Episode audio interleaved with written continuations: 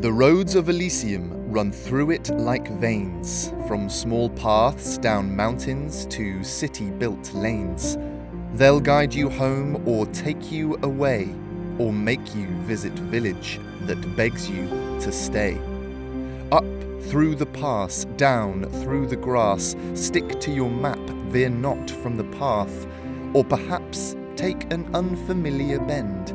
After all, the aim of the song is the tune, not the end.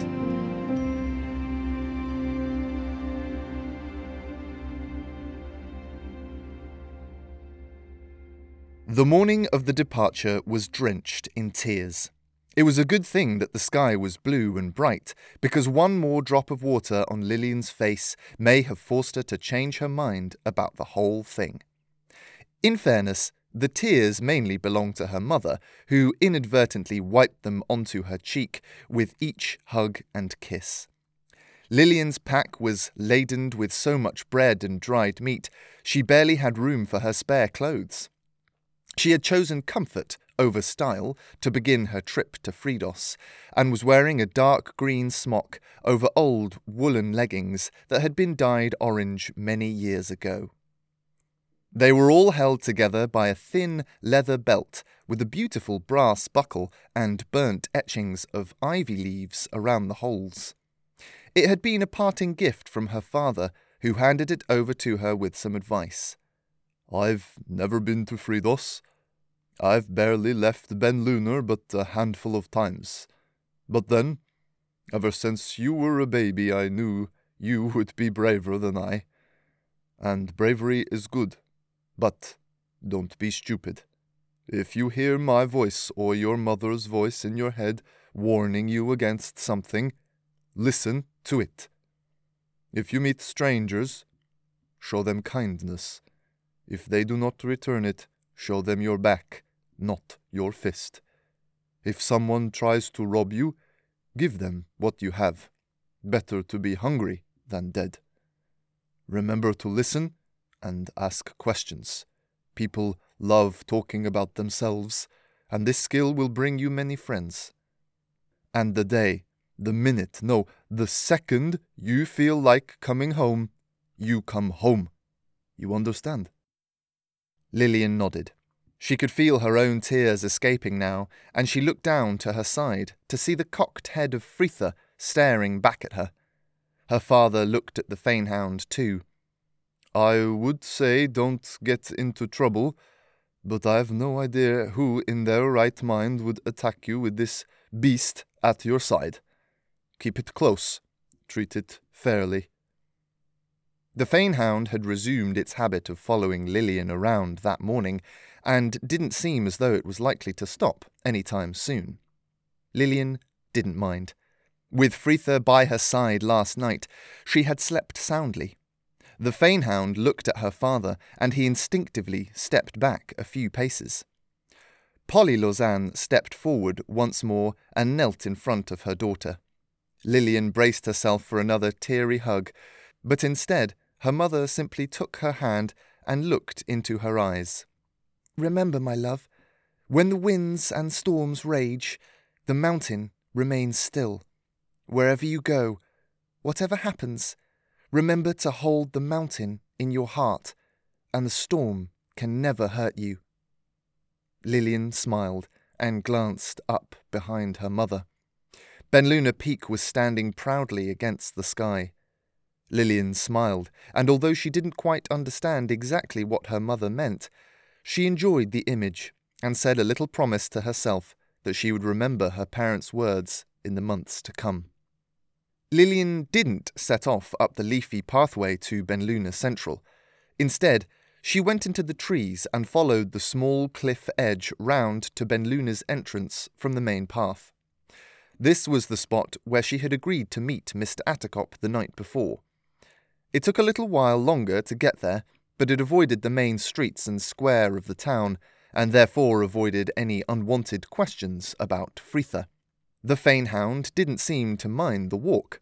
She was wearing her shaggy coat, which blended well with the brown leaves and earth around them, and had the added advantage of making her look like a big mountain dog.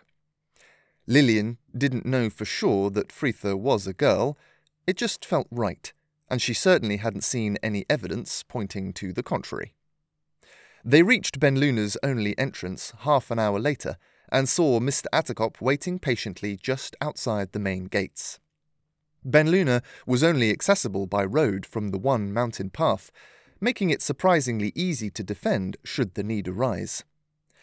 The need, however, hadn't arisen in so long that the main gates were practically rusted into place. Although they were called gates, they looked more like large wooden doors.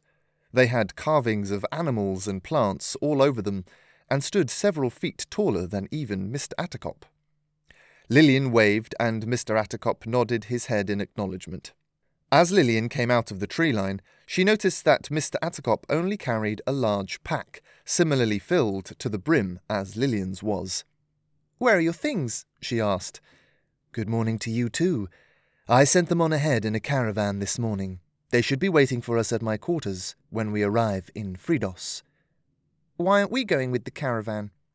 "I'm considering stopping off a few places before reaching Fridos. The caravan would only slow us down." Lillian paused and took a deep breath. She turned to stare through the gates. Ben Luna was just waking up. She could see curtains being drawn through tiny windows, smoke starting to seep through chimneys, and, as if to put a bow on the gift that was her home, she began to hear the bowl bells singing from the top of the Starver Church announcing the dawn. She gazed at the spire and at the cobbled street ahead of her, and she smiled. "Right, what are we waiting for?"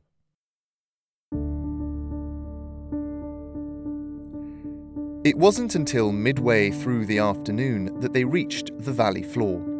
They had navigated successfully through the dark cave, which acted as a shortcut for those not on horseback, and had come out at the mouth on the other side, near the valley floor. Navigating the cave was simple enough. They just had to follow the small river running out from inside the mountain. The icy stream fell over rocks and boulders as they found daylight once again. Mister Attercop remarked that the stream would soon meet others from all over the valley, and they would eventually gather to become the mighty river Wirid that ran through the centre of Fridos. "Why don't we find the river and take a boat to Fridos?" asked Lillian as she picked her way over damp stones, careful not to fall. The water is still too shallow and quick at this altitude. "Altitude?" repeated Lillian. "I thought we were off the mountains now." "We are, but we're still very high up compared to Fridos, which is near the ocean." Lillian found her footing and gazed at the valley around her. The trees were in full summer greens, and the sound of water trickled and burbled all around them. Lillian had been to the mouth of this cave before. Once, when she was younger, she visited the fields on the valley floor, where Ben Luna got most of its grain and fish. They were layered in tiers so that the water would trickle down from one, skip one, and fill the next. That way, the wheat was irrigated by the water filling every other field, within which were thousands of jumping, snapping fish. They were all owned by one family, the Repsons, and were one of the last stops that visitors to Ben Luna would make before either heading up the mountain path or, if you were brave enough, into the mouth of the cave. Lillian was excited to see the fields again. She glanced over at Fritha, who was lapping up some water. She noticed that Fritha's tongue was purple, which made her smile. "How many more surprises do you have in store for us?" she thought. Once they reached the road again, Lillian decided to tell Mister Attercop about her strange encounter with Brother Thomas. She had been meaning to do this for some time, but things kept getting in the way. She realised, though, that this long journey would give her the opportunity to learn more about him and perhaps find a satisfying answer to why someone from the Guiding Hand would want him dead. Fritha padded by their side. Her coat was a lustrous gold that was catching the afternoon sun and reflecting dancing lights around their feet. Birds sang as they walked, and Mister Attercop listened intently. When Lillian finished her story about how Brother Thomas grew up on the streets of Fridos and was offered money and work by a mysterious group known as The Guiding Hand, Mister Attercop's brow furrowed in thought. After several minutes of silent walking, he spoke. "A few months ago, I was employed by a noble woman. She asked me to help her son gain favour with the Empress. My suspicion is that she wanted them to marry. So I set about spreading a few rumours around court about her boy. I think his name was Edward." "What did you say?" asked Lillian, intrigued. "Oh, the usual. Have you heard that Lord Edward saved a beggar girl from a gang of soldiers? Did you know Lord Edward has a scar on his back from fighting a lion? It doesn't really matter what you say, as long as you repeat the name enough and you talk to the right people. Not everyone has a talent for gossip, but there are those in court who live for it. You tell them stories about this amazing young man, and pretty soon everyone at court will be mentioning his name. I also adjusted his wardrobe and gave him some lessons in how to behave, which, by the way, I'll need to teach you as well." Lillian's eyes widened, and she faltered in her step. Court? She thought. I don't want to go to court. What if someone talks to me? What should I wear? She was just imagining being laughed at by a group of high society noble women when Mister Attercop spoke again. "Thing is, I thought I'd done rather well. Lord Edward didn't have a natural way with words, so I told him to assume the role of the silent soldier. I organised a few events at social gatherings at which he could play the part, and I actually got him to speak alone with the Empress for over twenty minutes. Even I didn't expect it to work that well. Unfortunately, I had to go to Ben Luna before I could learn how the meeting went. Judging by our visit from Banner House, though, I assume it didn't go well." "You think Lord Edward's mother is part of the Guiding Hand?" asked Lillian. "That's where all this gets messy. This Guiding Hand nonsense, which, by the way, is a silly name, murkies the water quite considerably. It is, of course, possible that Lady Florentina is part of the group, but I have no idea why they would want to get rid of me." Lillian walked on in silence. Fritha was ahead of them, crouching low by the side of the road. Her eyes were wide, as if she'd just spotted something in the grass. Lillian turned back to Mister Attercop, who was adjusting a strap on his pack. "Why did you come to Ben Luna?" Mister Attercop replied absent-mindedly, "You know why, for my research." "Yes, but what are you researching exactly?" "My word, you really haven't been paying attention, have you?" Lillian blushed. From what she saw over the past few months, Mister Attercop had been gathering leaves and plants and doing experiments on them with the lunar essence. "I have been paying attention. You just never tell me anything. If I'm going to learn how to use essence like you, then you might want to start telling me things." "Like what?" he replied. Lillian huffed. "I dunno. Like, what is it? Where does it come from? How do you know how to use it? How long till it runs out? Are we in trouble if it does?" Mister Attercop put his hands up calmly to halt the tirade of questions. Fritha pounced into the bushes and momentarily disappeared from view. "Lillian, you need to start trusting yourself.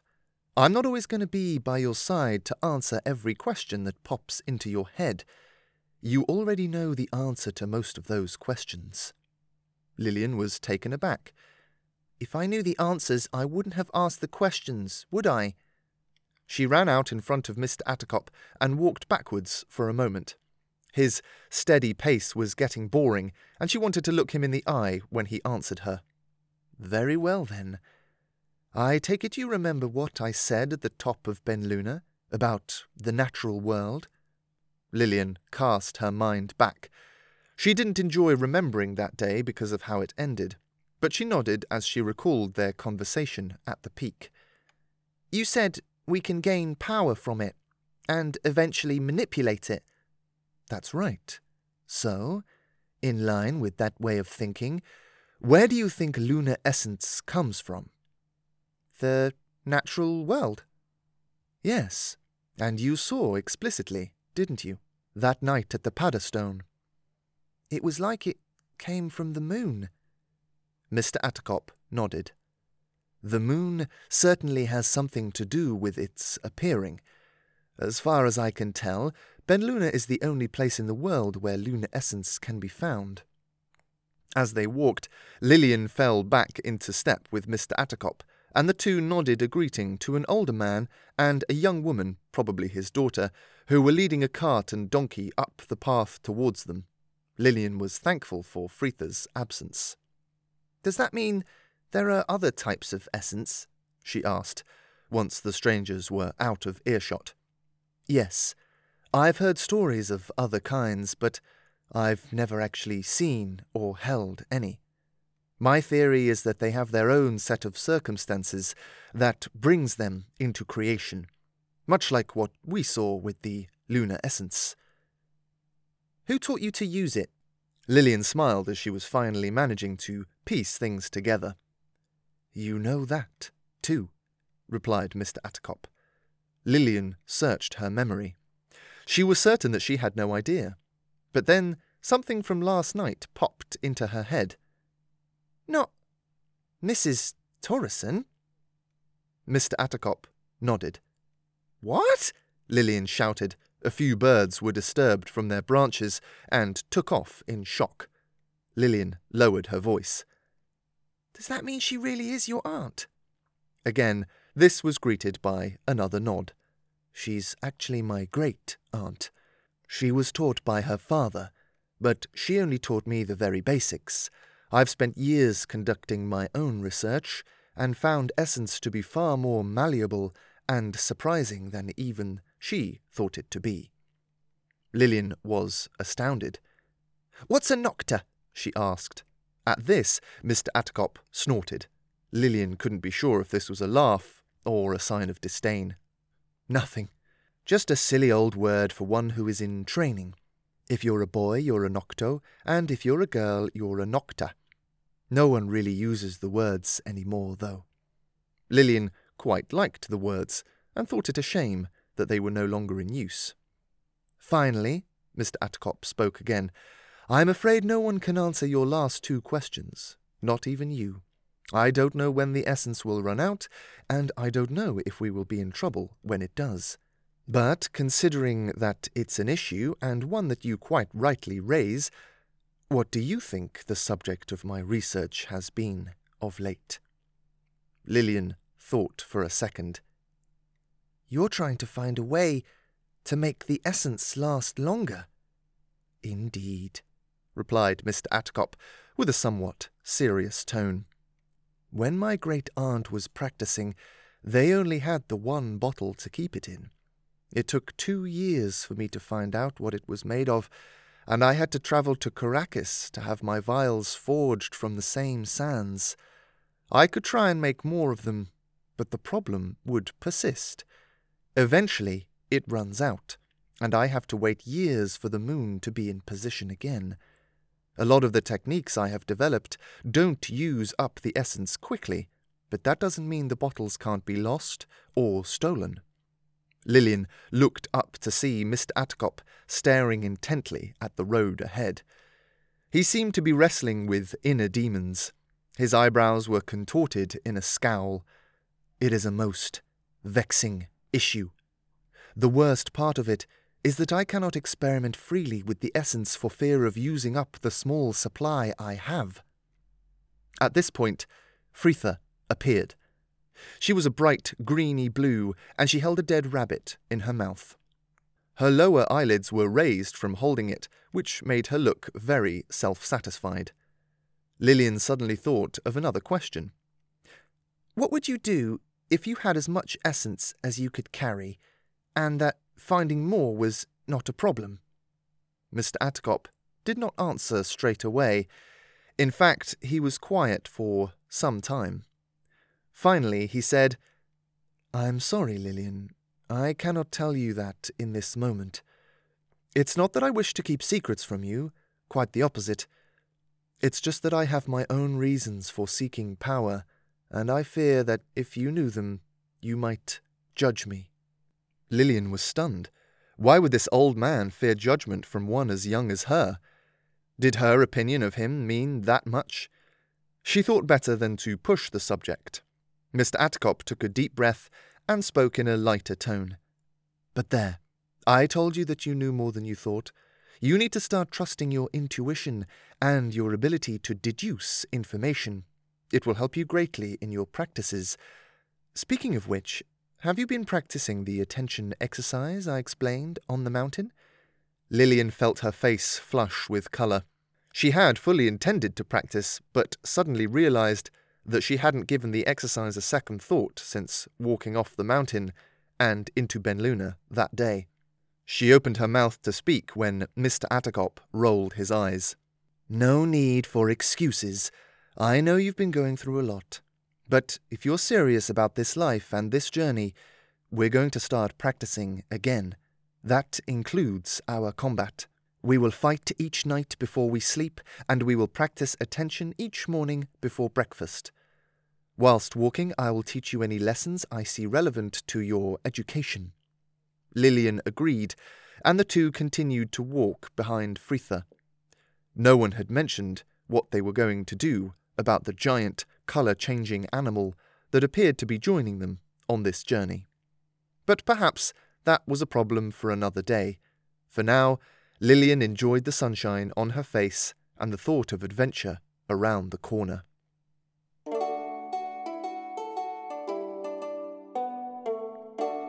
The next few days, they observed Mister Attercop's schedule to the letter. Each morning when they woke, they would spend several minutes in silence, listening to and observing the world around them. Fritha at first became very confused at this behaviour. She would get extremely close to Lillian, the closest she'd ever been, and sniff her while she sat. She would then jump back, hoping to provoke movement or a reaction. But after the third day, she became used to it and would even sit with them while they practiced. Lillian could hear her breathing and her strange, chime-like purring. During the days, they would walk and Mister Attercop would instruct Lillian on various histories or number problems. Lillian enjoyed learning about the old civilizations that came before them, the languages they spoke, and the customs they held. She did not enjoy her politics lessons. These seemed to exclusively consist of reasons why various people wanted each other dead. Some made sense, but others were outright ridiculous. For all their evening sparring lessons, Lillian still found herself to be very much against using violence to solve problems. Mister Attercop said that this was an admirable trait, but one that would be tested above all others in the coming years. Despite her desires to not want to hurt others, their nightly training sessions meant that she was getting rather good at it. They trained as the light was disappearing, meaning that the sessions would end in almost complete darkness. Mister Attercop said it was good to train in the dark, so that Lillian could get used to sensing her opponents instead of relying on them showing her their next move.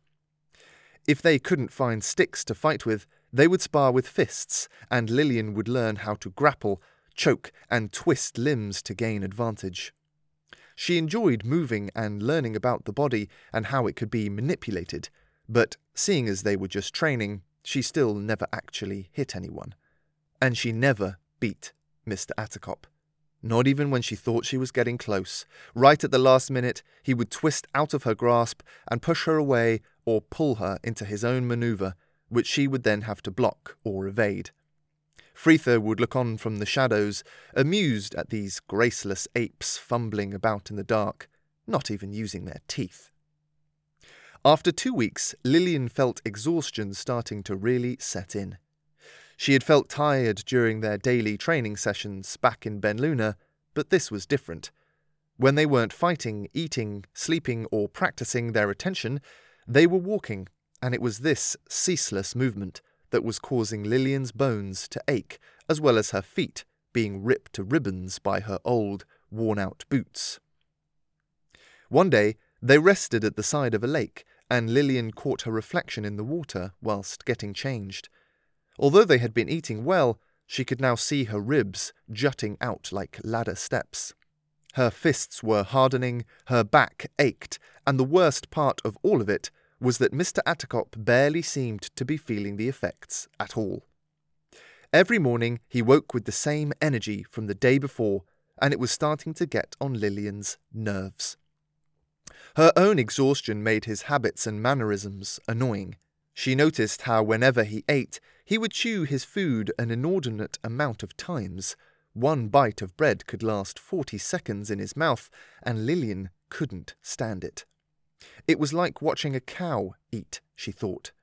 She even found herself specifically looking away while she ate. Mister Attercop didn't seem to notice, and if he did, he never mentioned it. The cumulative effect of the exhaustion affected her attention practice more than anything else. Each morning after breakfast, they would close their eyes to listen to the world around them. Lillian would find herself desperately trying to stop sleep from taking her over. She found that she would concentrate more on avoiding going to sleep than on the task at hand. This frustrated her, as she enjoyed the attention exercise. There was another thing that bothered her. One instruction that Mister Attercop would give each day is that she clear her mind of thoughts, or at least notice when a thought entered her mind. But every time she closed her eyes, her mind was so filled with visions of Kilda that she found it difficult to notice when one ended and a new one began. She even wondered if her mind was ever clear at all between images of him lying sick on his bed, or playing in the river, or sitting at their kitchen table politely eating his soup. It became so pervasive, so insistent on her mind, that she finally brought it up with Mister Attercop. It was while they had stopped at an inn to buy more supplies. It was a mid-sized building near a watermill. There were other travellers dotted around on large, cosy chairs. It reminded Lillian of the Fox and Octopus, only more dusty and worn. Each table had travellers' names scratched into it, and the family that ran it were forever running to and fro, trying to keep up with customer orders. Fritha had been instructed to wait on the side of the road, which she instantly disobeyed by dashing off into a clump of trees. Upon hearing her question, Mister Attercop turned to her and lowered his voice. "Yes, I thought you might run into something like this. Most people do. I'm afraid there is no quick fix. The most important thing is that when you notice thoughts, you do not judge them, nor yourself for having them.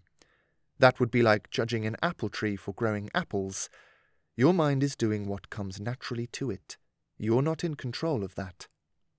Lillian screwed up her face in doubt. "I'm not in control of what I'm thinking?" "Not really," replied Mister Attercop casually. "If you were, then you would be consciously deciding when to think of Kilda, instead of having the thoughts appear on their own." He accepted a large pack of food from the proprietor of the inn and thanked him before walking back outside. Lillian was left stunned and had to run after him to catch up. "So, hang on a second. If I'm not in control of what I'm thinking, does that mean I'm in control of what I'm doing?" She found Mister Attercop stopped at a fork in the road ahead, distracted. "Hmm? Oh, well, not really." He looked down the road to his right. It was dotted with potholes and signs of decay. Several carts were being packed up outside the inn, their owners making a similar show of inspecting the battered road ahead. Mister Attercop then began to walk down the road to his left. This one was less worn and even had grass growing through the middle, where cartwheels were yet to tread. This road extended round a grassy hill and up into a dark forest far in the distance. Lillian was almost too distracted with questions about her own autonomy to notice the decision. "Hang on," she said, stumbling behind him. "Isn't that the road to Fridos?" she said, pointing back at the other way. "That is the quickest road to Fridos. I think you'll find most roads end up there anyway. This is the long way round." "Why are we going the long way round?" "Because I'm in charge of where we're going, and I don't want to use that road. It's too busy, and someone might spot that great big cat thing that seems to have attached itself to our party." As if on cue, Fritha appeared from the tall grass. She was dark blue and was wagging her tail as if pleased to see them. If we don't control our thoughts, Lillian started up again, following Mister Attercop, how is it that you decide to go left instead of right? I base all my decisions on the experiences I've had throughout my life. However, I have no control over their outcome. Just as I was not in control of where I was born, and thus not in control of what experiences I have had in my life. Lillian's head was going round in circles. It was too early in the day for all these riddles. After a few minutes of silent contemplation, she asked, "So, we're not in control of what happens to us, we're not in control of our thoughts. What are we in control of?" Mister Attercop didn't answer right away, but Lillian saw that he had clearly given the question a lot of thought over the years, possibly even since he was her age. "One might argue that we are in control of our actions, but considering these are largely based on the outcomes of experience and thoughts, this argument quickly falls down. Our bodies often dictate our actions, and the times they let us down are as numerous as the stars. There really is only one thing we can control in this hectic, happy, painful thing we call existence, and that is our reactions to things." Lillian pondered this for a while as they walked. "Aren't your reactions based on thoughts and experiences too?" she asked. "Initially, yes," replied Mister Attercop, dodging around a puddle left over from a bout of rain two days prior. "But after a few seconds, you can make a choice, a real choice, one that is uniquely yours. If you hear something that upsets you, for example, you can take a moment and then decide how you wish to feel about it. If you don't make the decision consciously, you're bound to be at the mercy of your emotions and memories." Lillian smiled as she considered this. She didn't know if it was true, but the thought was comforting. She watched Fritha darting in and out of the tree line beside them, her coat shimmering between colours as she vanished and reappeared, and she wondered if she was in control of the colours upon her, or did they merely react to her thoughts and experiences.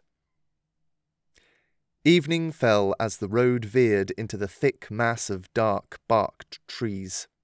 Lillian examined them as they walked. Each one was at least as tall as the tallest pine on Ben Luna, and their leaves were large and dark. Because of this, any light that made it through the canopy did so with difficulty, and Lillian, Mister Attercop, and Fritha were soon walking in near darkness. Mister Attercop gazed around warily. "These trees grow so close together, I can barely see the sky. The sound is also strange." Lillian knew what he meant immediately. She was aware of each falling leaf and footfall on the path. The wide and rigid tree trunks made it so sound could not travel far. It was eerie and quiet, like when it snows. "Perhaps we should make camp. It's no use continuing in this." Mister Attercop cut himself off as he spun round. Lillian had heard something too, and instinctively looked to see where Fritha was before turning to find out what had made the noise.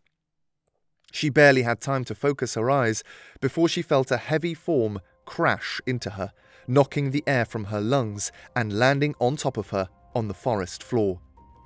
Judging by the sound of a crash nearby, Mister Attercop had just experienced a similar fate.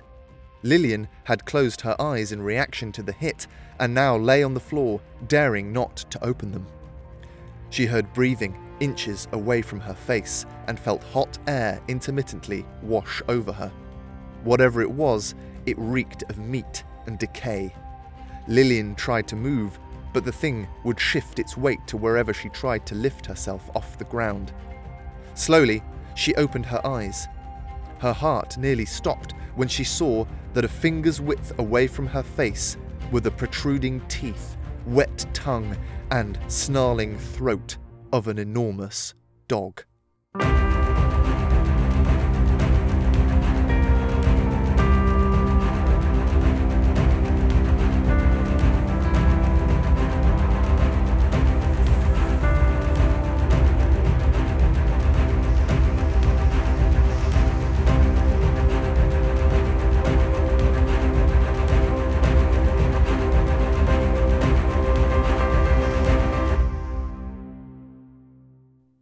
Hello! Thank you so much for listening to the first episode of Season two of Ben Luna. This is Simon Mader, your reader and writer. The music was by Tom Figgins. As you can imagine, it's been a strange time for me recently, and for Tom as well, I'm sure, as it has been for everyone. I'm an actor, and the lockdown has meant that I've had quite a bit of work postponed or cancelled. One thing I'm glad about, though, is the opportunity to bring you more Ben Luna.